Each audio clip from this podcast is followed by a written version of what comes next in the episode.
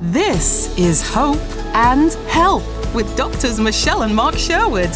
Insights and interviews with a dose of straight talk to help you enjoy optimal health in all areas of life. Hey everyone. welcome to another episode of Hope, Hope and and Health. Health. We're here to serve you and teach you some cool stuff. I'm Dr. Mark, And I'm Dr. Michelle.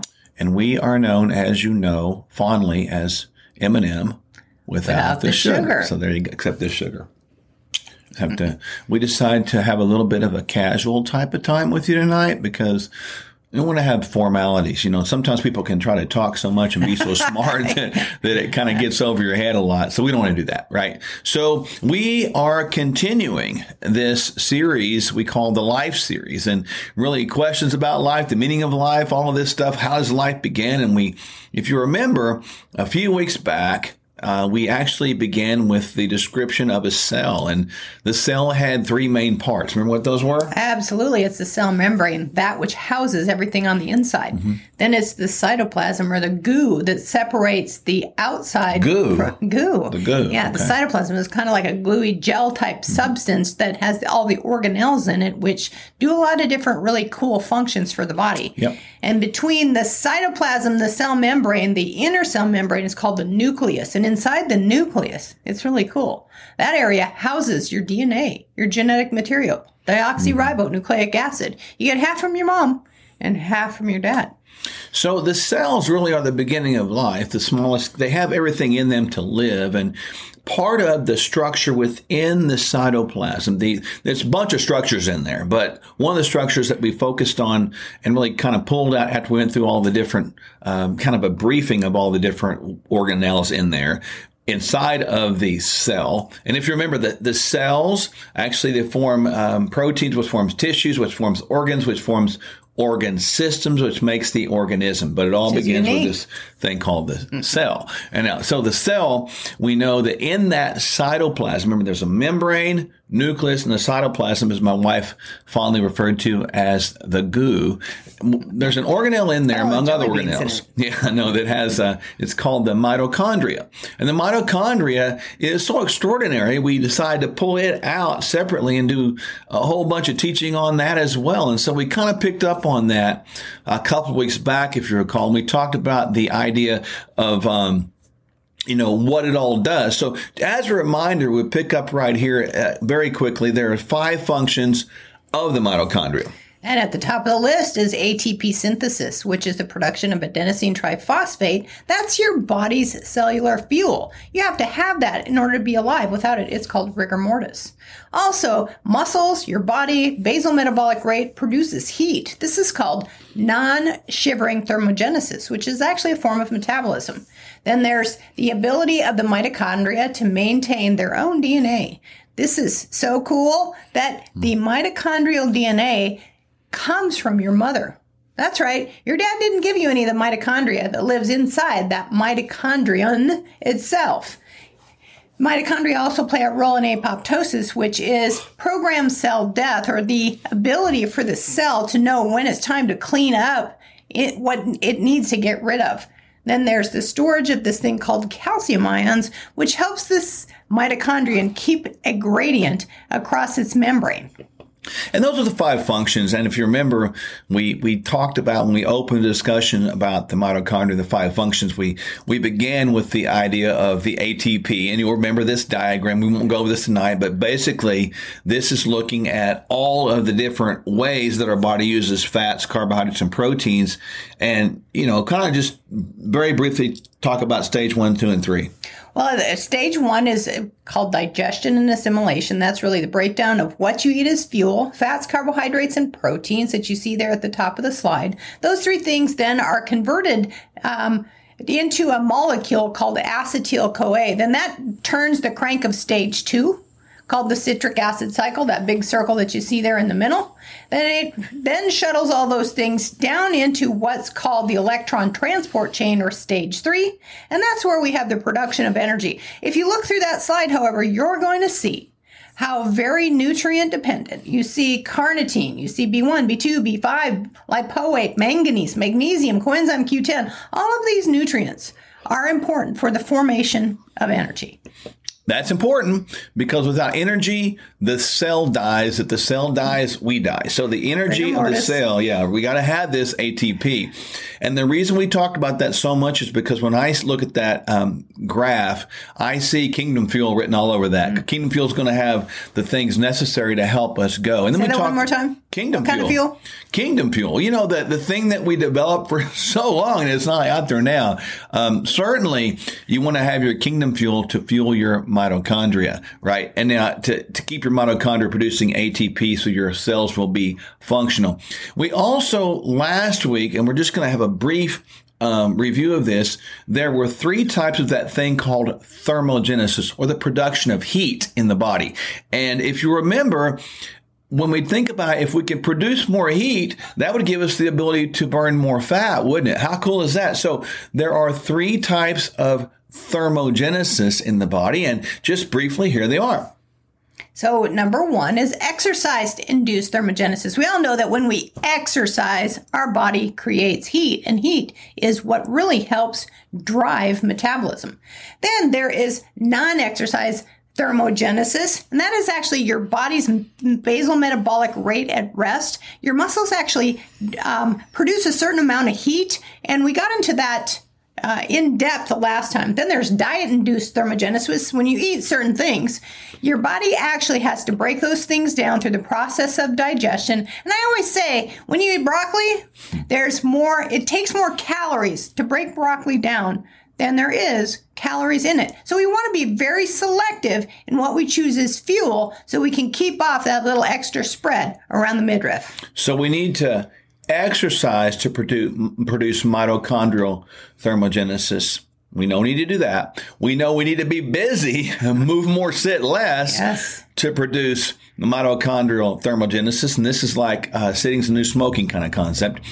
And then we also need to eat right with good uh, plant based food that takes a long time to break down that also produces diet induced thermogenesis. So when you make your body work, which kind of makes sense, it works enough to create heat. And so when we got, you know, we talked about the five functions. One, produce ATP. Two, these three ways to produce thermogenesis. But three, the mitochondria has to maintain its own yeah, not the nucleus DNA, but its own DNA. How cool is that? Its own mitochondrial DNA is housed inside the mitochondria itself. It's independent of the cell, uh, besides where that your the rest of your DNA is formed. At fertilization, only nuclear DNA enters from the sperm because although the egg contains mitochondria, sperm do not. So sperm are so tiny that mitochondria would actually hamper their passage towards the egg. So therefore, exercise capacity for endurance sports tends to be maternally, meaning inherited by your mom. Your mom gives you the ability to perform that exercise. Maternal ancestral history also can be traced to mitochondrial DNA. Mitochondrial DNA accounts for about, oh, 1% of that total cellular DNA. Now recall that the number of mitochondria per cell can vary considerably with the type of function that that cell has. Uh, like muscle cells are very dense in mitochondria, a nerve cell, not so much. Recall that the number of mitochondria is higher when we exercise more because the mitochondria can go undergo what's called uh, fission yeah. Can divide and it can fuse. It can fizz and fuse. Fission and fusion. To me, meaning making more of when we're more active. So if you have a lack of energy, perhaps we need to actually exercise more and sit less. Yeah, the fascinating thing about this mitochondrial DNA, as you, you, you stated, it only comes from mom. And that's pretty cool. But the crazy thing about this mitochondrial DNA is coming from the mom and like Dr. Michelle talked about, and we'll talk about really the, the criticality of protecting this. And it really is critical because it's actually pretty vulnerable within the mitochondria and we'll explain why. But the criticality of maintaining this is, is because when we exercise more, the mitochondria will actually, uh, they'll, they'll fuse together and become bigger. Isn't that kind of cool? If we need more they exercise. Fuse and divide. Yeah, they they'll, more. They'll they'll divide and they'll give more and then they get bigger and they divide and give more and get bigger. So they fizz and they fuse right? Pretty cool. And so th- the bigger they are the more chance the cell has to survive. And that's why the muscle cells have a whole bunch of them right because they are meant to be used, right? So if you don't use something, you will lose it. So it's just crazy to think about. So when you look at this mitochondria, it's critical that we maintain the DNA for a lot of different reasons. Yes, that, that DNA contains just 37 of the 20,000 to 25,000 protein coding genes in our body. And it's notably distinct from the DNA in the nucleus. So it's designed to be protective. In order to protect that DNA, make sure you eat plenty of protein rich foods such as meats, fish, nuts, seeds, beans, lentils, and even eggs to support amino acids like glutathione that protect the mitochondria. You can boost your protein in the morning by adding Kingdom Fuel No and, pre- and a protein uh, rich smoothie to your daily nutritional intake. So yes, that what she said was true, and we didn't insinuate it. Does Kingdom Fuel help protect mitochondrial DNA? The answer is YES. Absolutely, Capital it Y. does because it's going to Capital E, help capital form the. You know, when you think about glutathione, which is a very important uh, antioxidant sort of compound, it's also a great detoxifying compound. It's produced when we have plenty of the B vitamins and magnesiums and ATP. So the the interesting thing is the production of ATP is critical to protect the ATP mitochondria. Pretty cool. So just think about that. Awesome. And, uh, you know, we'll be right back after these um, couple of messages from our wonderful sponsors, etc. And we hope you're enjoying our life series. Stay right with us. We'll be right back. Many people know about our clinic, but most don't realize we help patients around the globe reach their health goals. Deep down, you know there's got to be a way to get there, but you don't know where to start. Our starter plan is the first step. You'll get everything you need to experience a health transformation in 120 days. You'll start by resetting your health with a two week detox. Then you'll implement our proven anti inflammatory food plan. On top of this, you'll get a 120 day supply of essential supplements, omega 3, and vitamin DK, as well as our homeopathic drops to accelerate your health goals. Go to Sherwood.tv now and use promo code HOPEHEALTH to receive this exclusive offer and save a total of $80. This is your path to more energy and better health.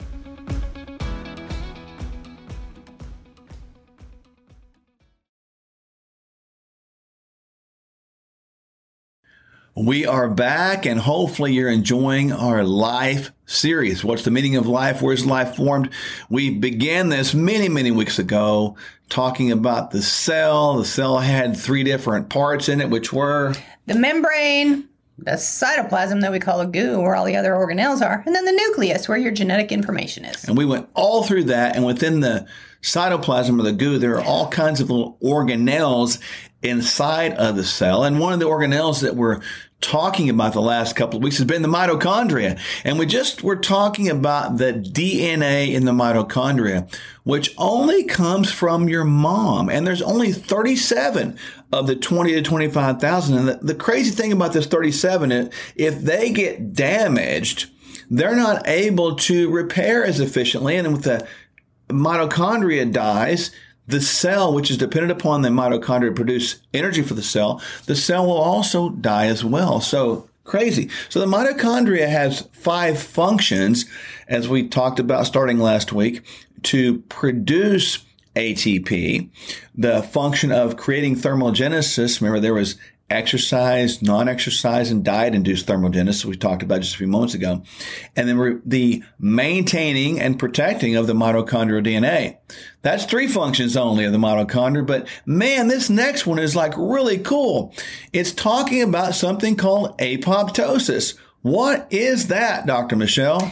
Apoptosis is the process of programmed cell death, in which these automatic biochemical changes inside the cell lead to changes such as cell shrinkage, where the cell shrinks, nuclear fragmentation, fragmentation of all that good stuff that's inside of the nucleus, and eventually um, the cell dies. And this is advantageous to the human beings. For example, during uh, certain times, it's very important for tissues to transform, to upregulate and downregulate. For example, in a young mother who is breastfeeding, once breastfeeding is done, those cells undergo this process of apoptosis because lactation is no longer needed.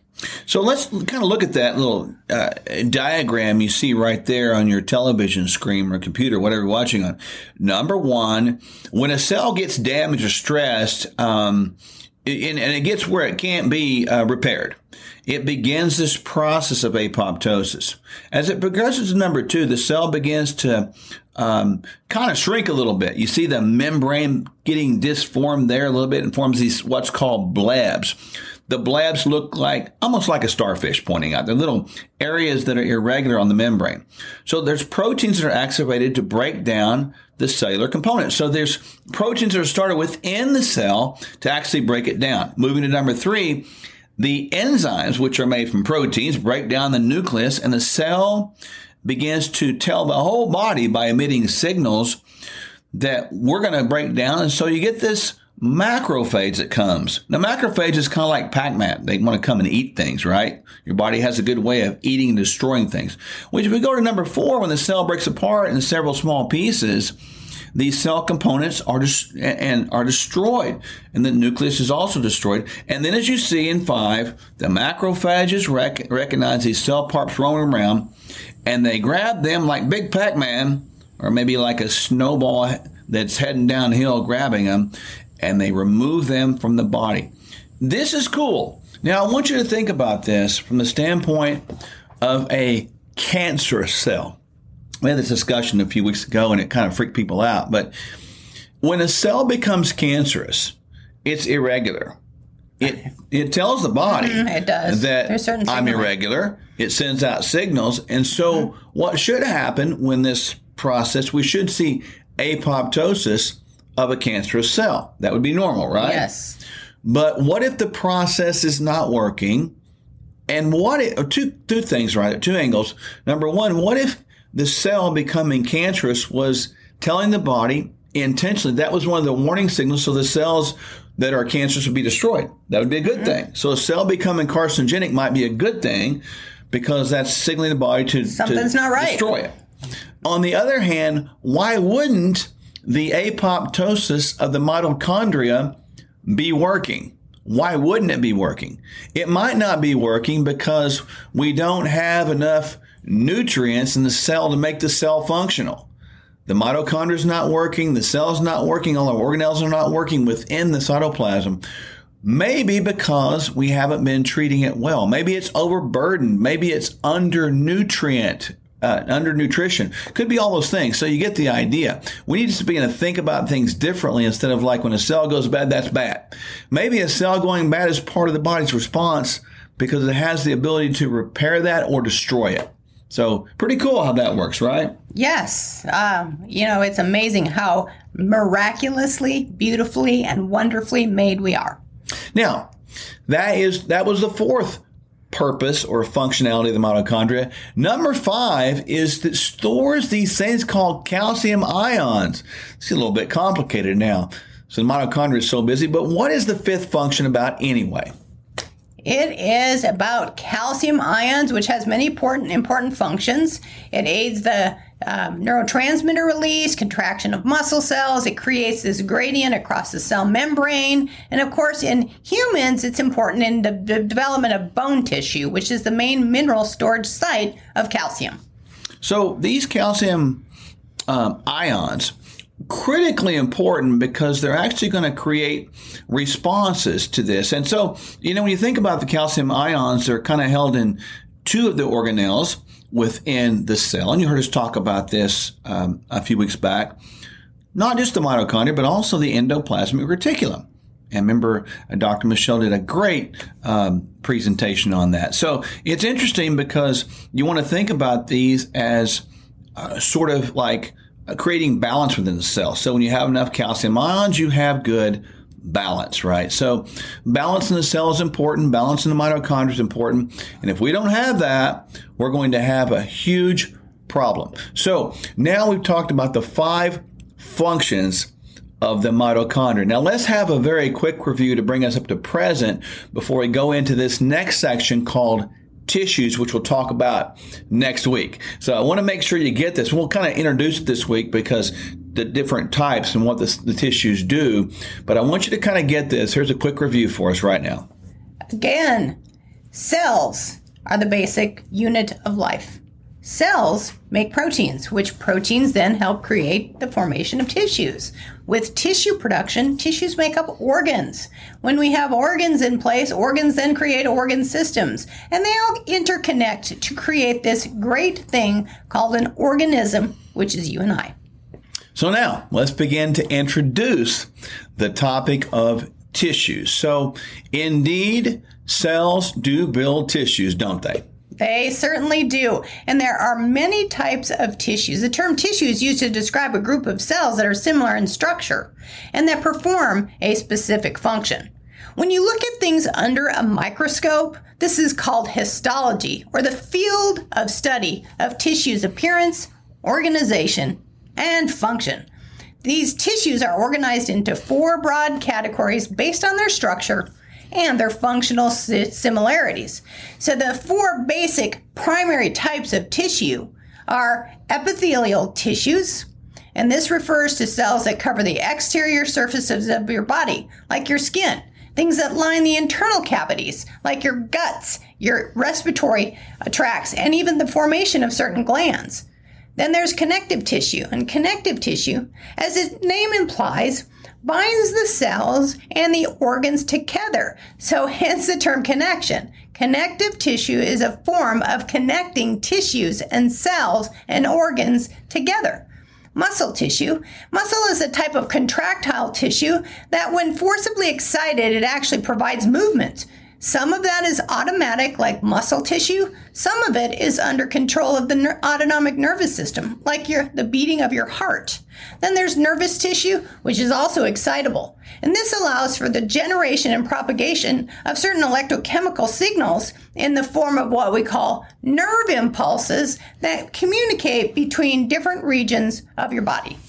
So obviously, when we talk about tissues, and you talk about tissues from this point forward, you're not going to be thinking about Kleenex or or toilet tissue either, for that matter. You're going to be thinking about tissues that are surrounding groups of cells that are actually going to form organs. So when you look at tissues from a broad base sense across the body, as we talked about these four different types, you can see from a body standpoint this great diagram here why they might be as they are and where they might appear as they do.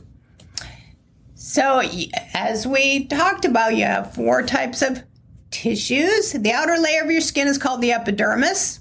The lining of your intestines is also a type of epithelial tissue. You've got tissue that lines your respiratory tract, another type of epithelial tissue things that line your abdominal cavity. That's another type of tissue in your sweat glands. And on that slide there, you see the breakdown of four types of tissue up in the upper left nervous tissue, brain, spinal cord, and nerves. To the right, muscle tissue, cardiac muscle, smooth muscle tissue, skeletal muscle. And the lower right hand corner, that connective tissue is fat, other soft tissue padding, bone, and tendons and ligaments. That's a lot of tissues. And it all makes up this human being, and we just think, boy, we live in a skin bag.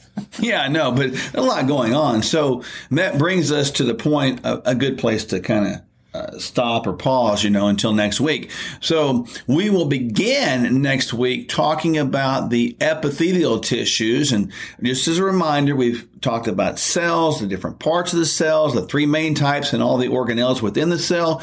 We just finished up our uh, teaching on the mitochondria, which is I think one of the main organelles within the cell and what all it does. And then we know now the cells make proteins that form these tissues. So these tissues are all over our body and all they are is groups of cells. Remember the study of tissues is called histology. Pretty cool. So that's a lot of stuff. It is a lot of Let's stuff. Let's take a histology break now until next week. and we can't wait to talk to you about epithelial tissues next time in detail. All right, we'll look forward to seeing you next time on Hope and Health. And in between time, drink your kingdom fuel so that you're feeding all these little cellular organelles the right kind of fuel. And protecting your mitochondria. See you next time. Bye bye.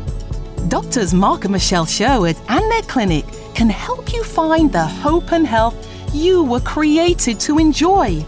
Go to Sherwood.tv for clear, proven ways you can be healthier. Subscribe at Sherwood.tv